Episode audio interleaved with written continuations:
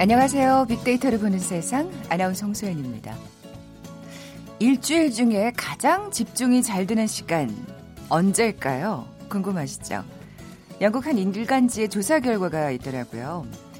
일주일 중에 가장 집중이 잘 되고 업무 효율이 뛰어난 시간 월요일 오전 10시 1분이라고 하고요. 예, 1시간 전에 지났습니다. 많은 사람들이 일주일에 대략 3가지 정도의 할 일 목록이 있는데 만약 월요일이 지날 때까지 중요한 일을 끝마치지 못하면 할 일 목록에 있는 일을 모두 완료할 확률이 급격히 낮아진다고 합니다.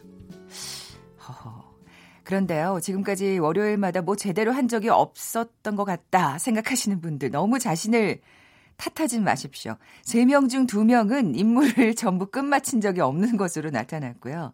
그리고 또 한 가지, 아직 월요일이 반나절 이상 남아있잖아요. 지금 서울은 좀 그친 상태입니다만 전국적으로 비 소식이 있는 월요일입니다. 월요병이 좀 더 심하게 느껴질 수도 있겠지만 이번 주 할 일 꼼꼼히 챙기셔서 알찬 한 주 만들어 보시죠. 그런데 이런 분들은 해야 할 일도 두 배일까요? 요즘 여러 가지 이유로 자신의 직업 외에 또 하나의 직업을 갖는 분들이 늘고 있다고 하는데요. 잠시 후 세상의 모든 빅데이터 시간에 투잡 쪽이란 키워드로 빅데이터 분석해 볼 거고요. 여러분은 요즘 드라마 또 뮤직비디오 어떻게 보고 계신지요?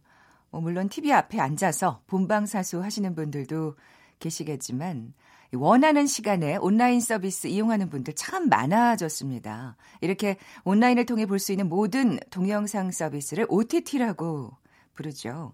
최근 글로벌 업체들의 경쟁이 더욱 치열해지고 있는데요. 빅데이터 인사이트 시간에 자세히 살펴봅니다. 먼저 빅퀴즈 풀고 갈까요? 오늘 곳에 따라 천둥번개를 동반한 많은 비가 내리는 곳이 있을 거라는 예보입니다. 주변 관리 철저히 하시고요. 이 비의 종류 참 다양하죠. 그중에 갑자기 세차게 쏟아지다가 곧 그치는 비가 있습니다. 황순원의 단편소설 제목이기도 하죠. 시골 소년과 도시 소녀의 청순하고 깨끗한 사랑을 담고 있는 작품이었는데요. 이 작품 속에서 두 사람이 이 비를 만나게 되잖아요. 그러면서 또 감정을 키우고 뭐라고 부를까요? 보기 드립니다. 1번 태풍, 2번 허리케인, 3번 소나기, 4번 비바람 찬이슬. 오늘 당첨되신 두 분께 커피와 도넛 모바일 쿠폰 드립니다. 휴대전화 문자메시지 지역번호 없이 샵 9730, 샵 9730. 짧은 글은 50원, 긴 글은 100원의 정보 이용료가 부과됩니다. 방송 들으시면서 정답과 함께 다양한 의견들 문자 보내주십시오.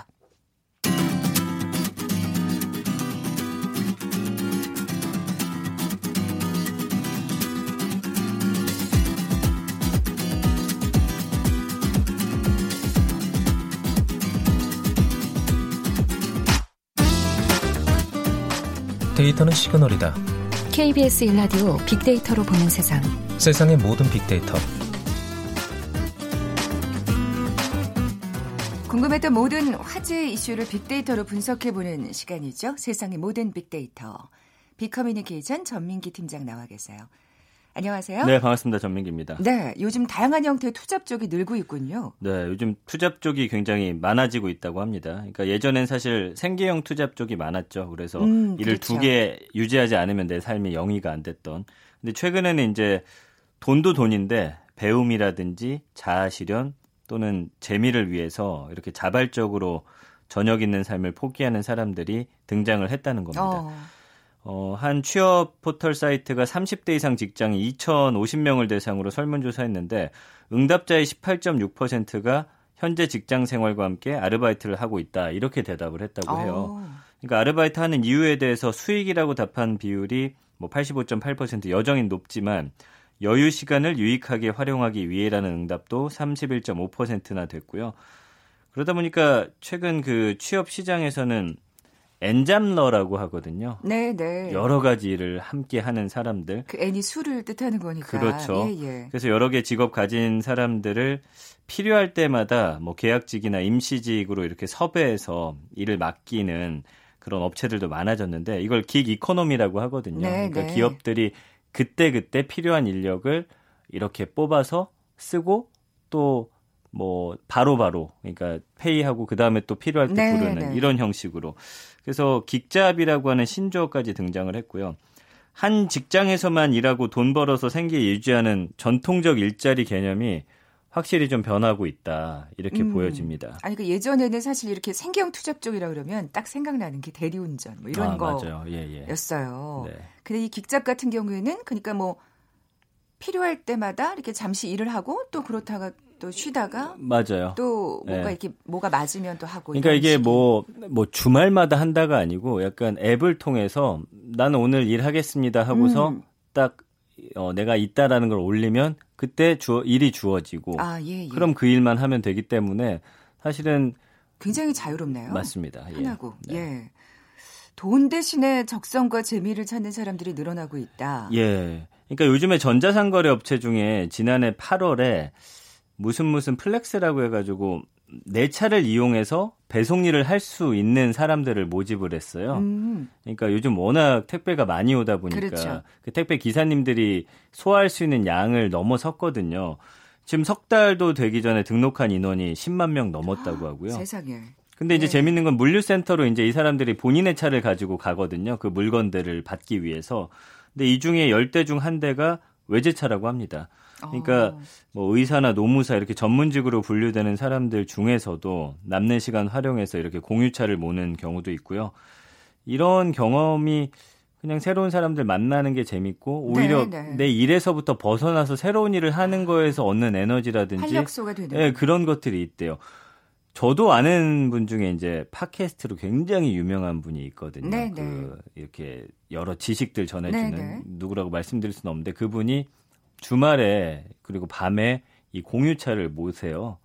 그래가지고 이제 사람들 실어 나르고 또 그러면서 예. 사실은 자기의 그 어떤 유튜브에 네. 그 동영상에 어떤 그런 그 사람들을 통해서 뭐 알게 된 어떤 여러 가지 그렇기도 하고 그분은 이제 느낌들을 또 실어 나를 수 있는 거잖아요. 대체 예. 왜 하냐고 물어봤더니 그냥 호기심에서 해봤는데 뭐 돈도 되고 재미도 있다. 저한테 이렇게 이야기를 하더라고요. 그래서 이게 나도 한번 해볼까라는 생각이 잠깐 들었어요. 주말 그냥 쉬는 날 놀면 뭐해 약간 이런 네. 마음이 좀 들기도 하더라고요. 그러니까 진짜 투잡에 대한 인식 자체가 변한 거네요. 맞아요. 과거에는 이제 주업보다 어떤 부업의 대우나 임금이 낮다는 이유 때문에 투잡을 뭐 꺼리기도 했고. 갑자기 네. 인형 눈알 달기 뭐 이런 거 생각나네요.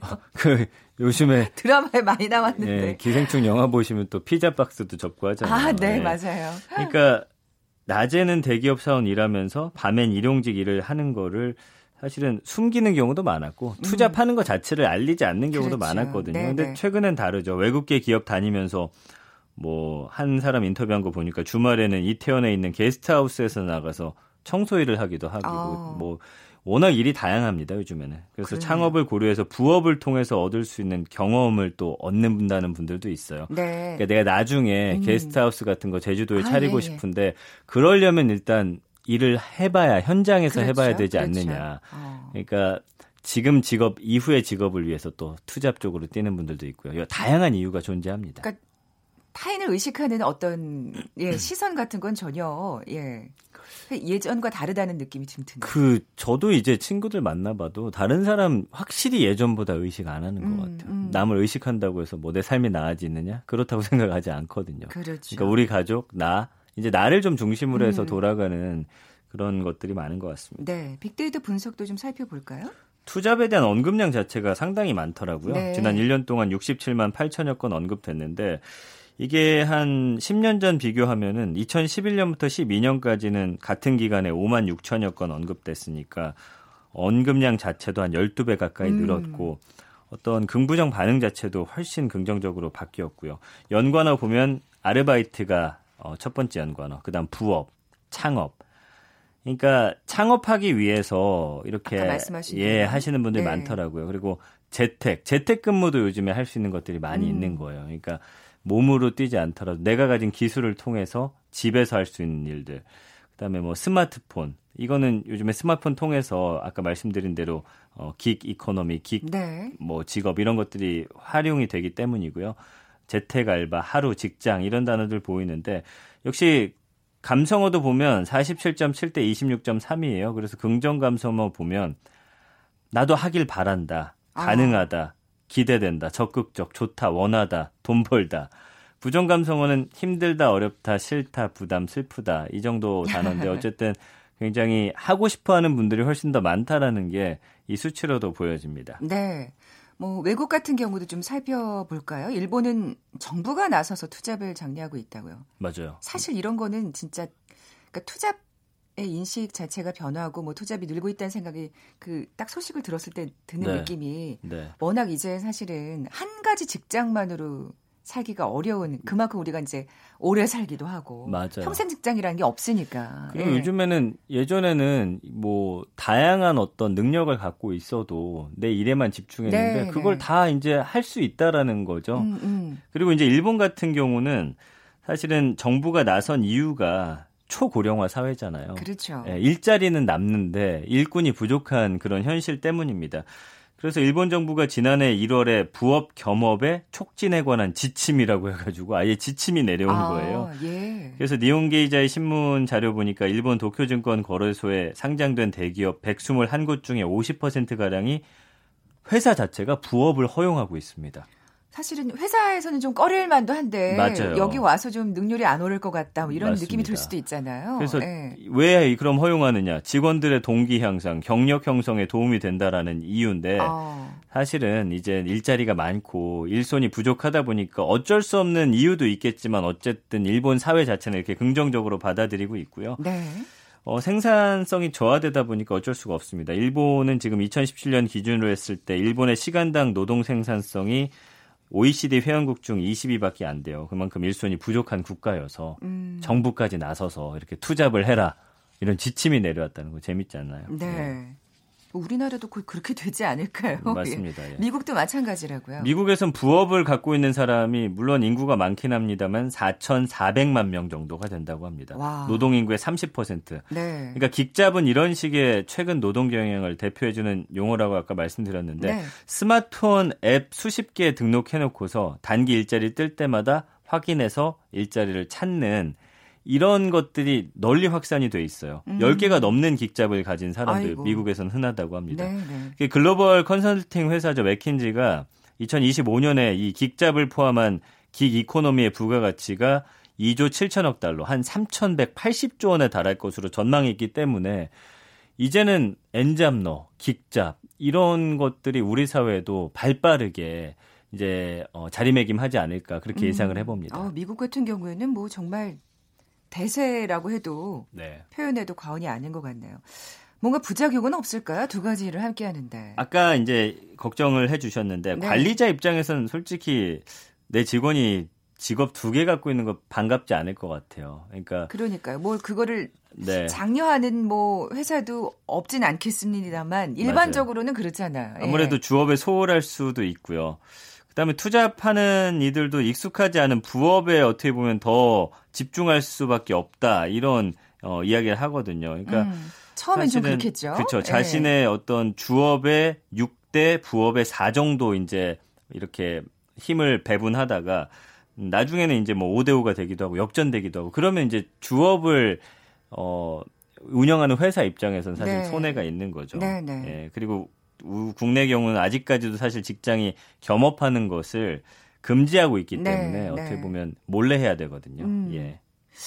그래도 우리도 이제 부업에 대한 관심이 높아지고 있다는 거잖아요. 맞습니다. 네. 이미 높아질 대로 높아졌고 지난해 투잡 희망자가 한 우리나라도 62만 9천 명 정도 통계청이 발표한 그 자료를 보니까 그렇더라고요. 이게 전년보다 10% 넘게 증가한 수치고요. 2015년 이 조사를 시행한 이후 처음으로 60만 명을 넘었다고 합니다. 이 부업에 대한 욕구가 높다는 거 아무래도 노동시장이 좀 경직돼 있다라는 뜻이기도 하고 막을 수만은 없을 것 그래요, 같아요. 근데 우리 기업들도 미국이나 일본처럼 네, 네. 좀 뭔가 열어둔 상태에서 이분들을 그래야 어떻게 오히려 더 부작용이 좀 맞습니다. 줄어들지 않을까 그런 생각도 잘 활용할 것인지 좀 고민해봐야 될 것 같아요. 네. 네. 비퀴즈 내주고 가세요. 오늘은 비의 종류 맞춰주시면 됩니다. 황순원의 단편소설 제목이기도 하고요. 갑자기 세차게 쏟아지다가 곧 그치는 비를 뜻합니다. 맞춰주시면 됩니다. 1번 태풍, 2번 허리케인, 3번 소나기, 4번 비바람, 찬이슬. 네, 정답 아시는 분들 저희 빅데이터로 보는 세상에 지금 바로 문자 보내주십시오. 휴대전화 문자메시지 지역번호 없이 샵 9730, 샵 9730입니다. 짧은 글은 50원, 긴 글은 100원의 정보 이용료가 부과됩니다. 지금까지 빅커뮤니케이션 전민기 팀장과 함께했습니다. 고맙습니다. 감사합니다. 잠시 정보센터 헤드라인 뉴스 듣고 돌아올게요. 민주당과 정부, 청와대가 첫 확대 고위 당정청 협의회를 열고 한국당의 조속한 국회 복귀와 추가 경정예산 처리를 촉구했습니다. 자유한국당 황교안 대표는 경제위기를 인정하려면 그동안 국민을 속여왔던 것에 대해 사과부터 먼저 해야 한다고 말했습니다. 공정거래위원회의 행정처분에 불복하는 기업들의 행정소송이 갈수록 늘어나고 있습니다. 승부차기 끝에 세네갈을 격파한 20세 이하 월드컵 대표팀이 에콰도르와의 4강전이 열리는 폴란드 루블린에 입성했습니다. 지난해 보험 사기 적발 금액이 약 8천억 원으로 역대 최고 수준인 것으로 나타났습니다.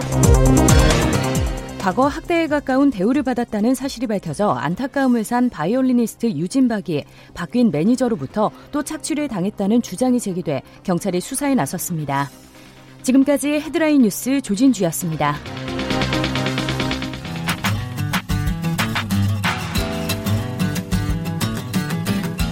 마음을 읽으면 트렌드가 보인다. 빅데이터 인사이트. 타파크로스 김용학 대표가 분석해드립니다. 빅데이터를 통해 라이프스타일과 소비 트렌드를 분석해보는 시간이죠. 마음을 읽으면 트렌드가 보인다. 빅데이터 인사이트. 타파크로스의 김용학 대표 나와 계세요. 안녕하세요. 안녕하세요. 자, 오늘 나눌 대화 주제 OTT 서비스입니다. 진짜 요즘에 본방 사수하시는 분들 그렇게 많지는 않은 것 같아요. 나이 좀 있으신 분들 빼놓고는. 그렇습니다. 네. 영상 콘텐츠를 시청하는 채널이 예전하고 굉장히 많이 달라진 것이죠. 네. OTT라고 하는 것은 오버 더 탑의 준말인데요. 여기서 탑은 TV 셋탑박스 같은 것들을 의미를 합니다. 네. 그러니까 기존의 TV 디바이스를 넘어서 다른 것들을 이용해서 영상 콘텐츠를 소비하는 또 그럴 수 있게 만드는 서비스를 우리가 흔히 OTT 서비스라고 얘기를 하고 있습니다. 네. 정말 스마트폰으로 그 대중교통수단 이용할 때 봐도 뭐 지하철이나 버스 안에서 스마트폰으로 보시는 분들 진짜 많더라고요. 그렇습니다. 예. 이런 OTT 서비스 시장이 등장한 배경 또 확산하게 된 이유가 있을 텐데요. 네, 말씀하신 것처럼 초고색 인터넷이 발달되었고 스마트폰이 이제 크게 대중화되어 있는 것이 첫 번째 인프라 측면에서의 이유가 되는 것이죠. 우리나라만큼 인터넷이 빠른 나라가 있을까요? 그렇습니다. 2000년대 중반 정도하고 지금 인터넷의 속도를 한번 가늠해 보시면 굉장히 많이 빨라졌다는 걸 느끼실 수가 있고요. 그렇게 인터넷의 통신의 퀄리티가 그러니까 품질이 굉장히 좋아지면 그로 인해서 서비스들이 다양해지는 것이 굉장히 많아지는 것이죠. 네. 그래서 특히 인터넷 속도에 많이 영향을 받는 동영상 같은 경우에는 최근 들어서 그 변화의 폭이 굉장히 크게 확대가 되고 있는 거죠. 네. 실제로 2005년도에 같은 경우에는 글로벌 기업인 굿땡 비디오가 출시가 되었고요. 2006년에는 땡투브, 2007년에는 땡플릭스 같은 많은 소비자께서 익숙하게 알고 계시는 그쵸. 인터넷 스트리밍 서비스가 보급이 되기 시작했죠. 지금 뭐 땡이라고 얘기하시지만 다 알아들을 수 있는 바로 네. 예, 그만큼 정말 우리 생활에 밀접해진 그런 어떤 회사명이 됐어요. 그렇습니다. 예. 두 번째는 이렇게 인프라 측면이 아니라 OTT 서비스가 기존의 방송보다도 콘텐츠 경쟁력에서 앞서기 때문에 이런 것들이 하나의 이유가 될 수 있을 것 같습니다. 네, 네, 네. 첫 번째는 이 컨텐츠 유통을 예전에는 공급자 위주에서 했는데 최근에는 사용자가 자유롭게 선택할 수 있는 수요자 중심으로 바뀌어졌다는 것이고요. 실제로 수요자의 이용 패턴 같은 것들을 인공지능이 분석을 해서 사용자의 기호에 맞춘 컨텐츠를 공급해주는 서비스가 크게 인기를 끌고 있고요. 두 번째는 기존의 방송 컨텐츠보다 가격이 굉장히 저렴합니다. 예전 같은 경우에는 해외의 경우이긴 합니다만 월 사용료가 10에서 20달러에 무제한으로 영상 콘텐츠를 볼 수 있기 때문에 기존의 서비스 대비 약 10분의 1 정도의 가격 차별성을 갖고 있거든요. 네. 그러다 보니까 많은 소비자가 OTT 서비스를 더 선호하게 되는 것이죠. 네, 뭐 이렇게 저렴하니까 안 볼 이유가 없는 그런 상황이 됐어요. 그렇습니다. 해외 OTT 서비스 시장은 어떻습니까? 전 세계의 스트리밍 서비스의 시장 규모가 지난해의 경우에 약 426억 달러 정도였고요. 이거는 우리나라 돈으로는 약 50조 원의 규모니까 굉장히 시장 규모가 크죠. 이 규모 같은 경우에는 영화 시장의 매출 411억 달러를 넘어서는 규모라고 볼 수가 있습니다. 미국 같은 경우에는 케이블 등의 유료 방송을 끊고 OTT 서비스에 가입하는 일명 코드 커팅이 대세라고 하는데요. 한 시장 조사업체의 발표에 따르면 지난 8월 기준으로 이렇게 코드 커팅을 하고 있는 인구가 약 3,300만 명에 달한다고 하고요. 2022년에는 5,500만 명으로 확대될 것으로 예상이 됩니다. 그러니까 기존의 방송 서비스를 이용하는 구매 패턴이 OTT로 크게 바뀐다라고 볼 수가 있을 것 같습니다. 네. 야, 그렇게 얘기하니까 갑자기 방송국에서 근무하는 저로서는 좀 네. 섬뜩해지는 게 없잖아 있는데요. 네, 국내는 어떻습니까? 국내 같은 경우에도 시장 규모가 계속 늘어나고 있어서요. 이 OTT 서비스를 선도하고 있는 땡플릭스의 글로벌 유료 구독자 경우에는 2019년 3월 말 기준으로 약 1억 5천만 명, 우리나라 돈으로 한 23조 원 정도가 되고 있는데요. 국내 같은 경우에도 꾸준히 해외와 같이 성장세가 지속적으로 늘어나고 있습니다. 맞아요. 그리고 또 아시아 시장 같은 경우에 좀 가격이 훨씬 더 또 저렴하더라고요. 그렇습니다. 예. 국내 같은 경우에는 2018년도 시장 규모가 약 5,136억, 2020년도에는 7,800억 정도를 상회할 것으로 예상이 되고 있습니다. 말씀하신 것처럼 해외 사업자가 굉장히 선전하다 보니까 네네. 토종 사업자들도 이에 대비한 구축, 그래야죠. 연합 구축을 진행을 하고 있습니다. 그래서 국내 같은 경우에도 국내 지상파 사업자와 유료방송 사업자들 그리고 이동통신 사업자가 중심으로 연합을 해서 토종 업체를 만들고자 하는 것들이 그런 움직임이 커지고 있죠. 그렇군요. 빅데이터 상에서 그럼 OTT 서비스는 어떻게 또 나타나고 있습니까? 네, 2016년도 대비 매년 크게 관심도가 증가해서 연평균 40% 이상씩 언급량이 증가하고 있고요. 이거는 서비스의 형태뿐만 아니라 OTT 서비스로 제공되는 콘텐츠에 대한 관심도도 지속적으로 증가를 하고 있는 것으로 나타나고 있습니다. 네.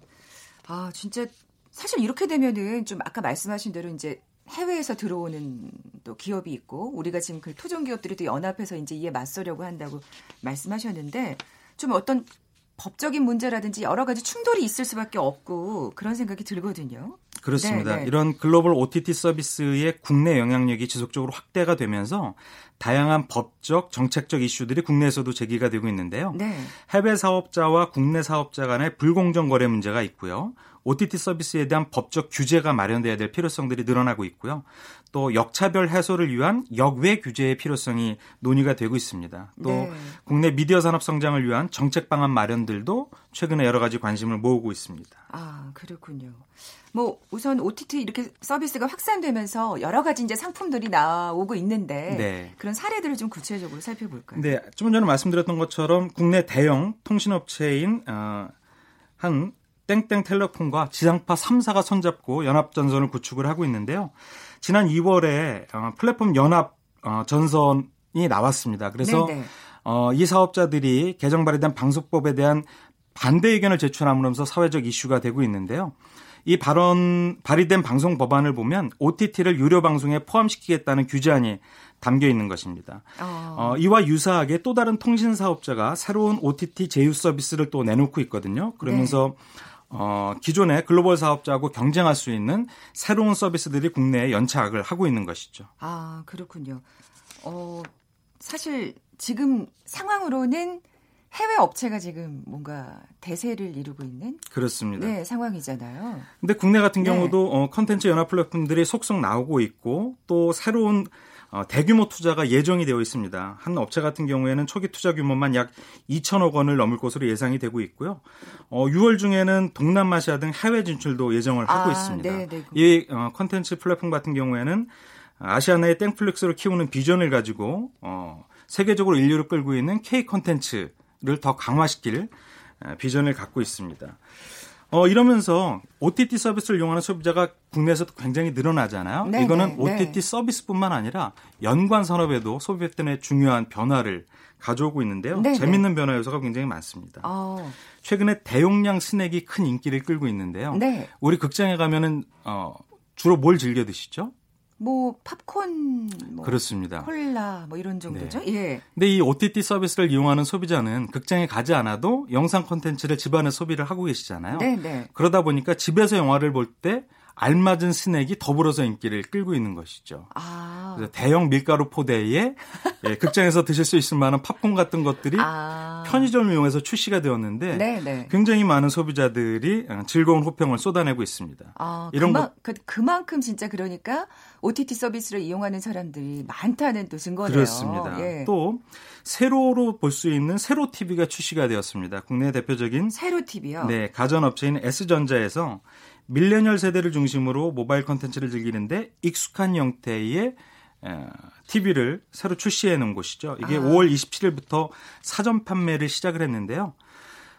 일반 영상을 시청하기 좋은 가로 화면을 자유자재로 전환할 수 있는 게 이 제품의 특징입니다. 그 약간 휴대전화 같은 느낌이겠어요? 그렇습니다. 그래서 네. SNS나 영화나 게임, 음악 같은 콘텐츠를 휴대전화하고 TV 디바이스를 미러링시켜서 볼 수 있게끔 만들어 놓은 것인데 이것도 소비자의 선택이 굉장히 많아지고 있습니다. 정말 이 OTT 서비스 때문에 여러 가지 또 다른 어떤 산업까지도 좀 변화하고 있는 모습을 그렇습니다. 볼 수가 있네요. 최근에 네. 그 많은 분들이 육아와의 전쟁이 힘들어하고 계시잖아요. 그런데 김용학 대표님도 그러시잖아요. 네. 이 어린아이들 같은 경우에는 영상 콘텐츠를 보는 걸 굉장히 좋아하는데요. 네. 이런 것들을 OTT 서비스를 이용해서 시청케 하는 경우가 늘어나고 있는 것이죠. 그러니까 TV를 통해서만 볼 수 있는 육아 방송이 아니라 네. 동영상 플랫폼 스트리밍 서비스를 이용해서 볼 수 있는 다양한 국내외의 영상 콘텐츠를 휴대폰 디바이스와 이런 기존의 TV 디바이스를 미러링해서 볼 수 있는 형태로 소비를 하고 있습니다. 네, 뭐 이렇게 여러 가지 이제 사례를 소개를 해주셨습니다만 앞서 계속 말씀드린 대로 사실은 국내 OTT 시장이 글로벌 어떤 공룡 기업들에게 잠식당하지 않을까. 사실 이런 우려는 계속 나오고 있잖아요. 그렇습니다. 네. 성장세가 굉장히 빠르기 때문에 그런 우려가 커지고 있기는 한데 미국의 사례 같은 경우에는 기존의 미디어와 인수합병을 통해서 경쟁력을 확보하고 있거든요. 네. 국내에서도 방송법 논의 과정에서 이런 인수합병과 관련된 규제에 대한 합리적인 방안이 마련될 필요가 있고요. 네네. 영국이나 유럽 같은 경우에도 사업자 간이라든지 국가 간에 공동으로 콘텐츠를 이용할 수 있는 협업이 늘어나고 있습니다. 이와 맞물려서 국내에서도 아까 말씀드렸던 것처럼 기존의 지상파 서비스 업체와 통신사 간의 연합을 통해서 공동 대응을 하고 있고요. 네. 무엇보다도 방송 인프라나 채널의 변화가 큰 이유이긴 하지만 좋은 콘텐츠는 소비자가 채널과 관계없이 쫓아다닌다는 점이 특징이기 때문에 네. 이런 콘텐츠의 품질을 높이려는 노력이 소비자의 손을 잡을 수 있는 가장 중요한 관건이 될 것 같습니다. 네, 뭐 급할수록 힘들수록 가장 기본을 먼저 지켜야 된다는 또 생각이 드는데 이와 관련한 어떤 방송법 같은 것도 좀 변화가 필요할 것 같아요. 네, 최근에 예. 유관되어 있는 사업자들이라든지 이런 부분들의 태스크포스를 만들어서 네. 지금 문제가 되고 있는 것들을 활발하게 논의가 되고 있고요. 이런 것들은 시장의 성장 속도와 맞물려서 빠르게 정리가 될 것으로 예상이 되고 있습니다. 네, 그렇군요. 자, 지금까지 빅데이터 인사이트 타파크로스의 김용학 대표와 함께 오늘 OTT 서비스, 빠르게 변화하고 있는 그 OTT 서비스 시장에 대해서 살펴봤습니다. 고맙습니다. 감사합니다. 커피와 도넛 모바일 쿠폰 받으실 두 분입니다. 정답은 소나기였죠. 2545님, 한여름의 소나기 같은 존재, 야구의 류현진, 축구의 손흥민, 라디오의 KBS 빅데이터를 보는 세상이 아닐까. 와, 훌륭한 문자였습니다. 화이팅 외쳐주셨는데 고맙습니다. 2545님, 예, 선물 드리겠고요. 그리고 9351님, 저도 소나기 같은 순수한 사랑을 꿈꿔왔죠. 9년 열애 끝에 첫사람과 결혼해서 지금 아들, 딸 하나씩 모두 대학생입니다. 행복합니다 하셨는데 정말 소설 같은 사랑을 이루셨네요. 이 두 분께 선물 드리면서 오늘 물러갑니다. 저는 내일 11시 10분에 다시 오겠습니다. 고맙습니다.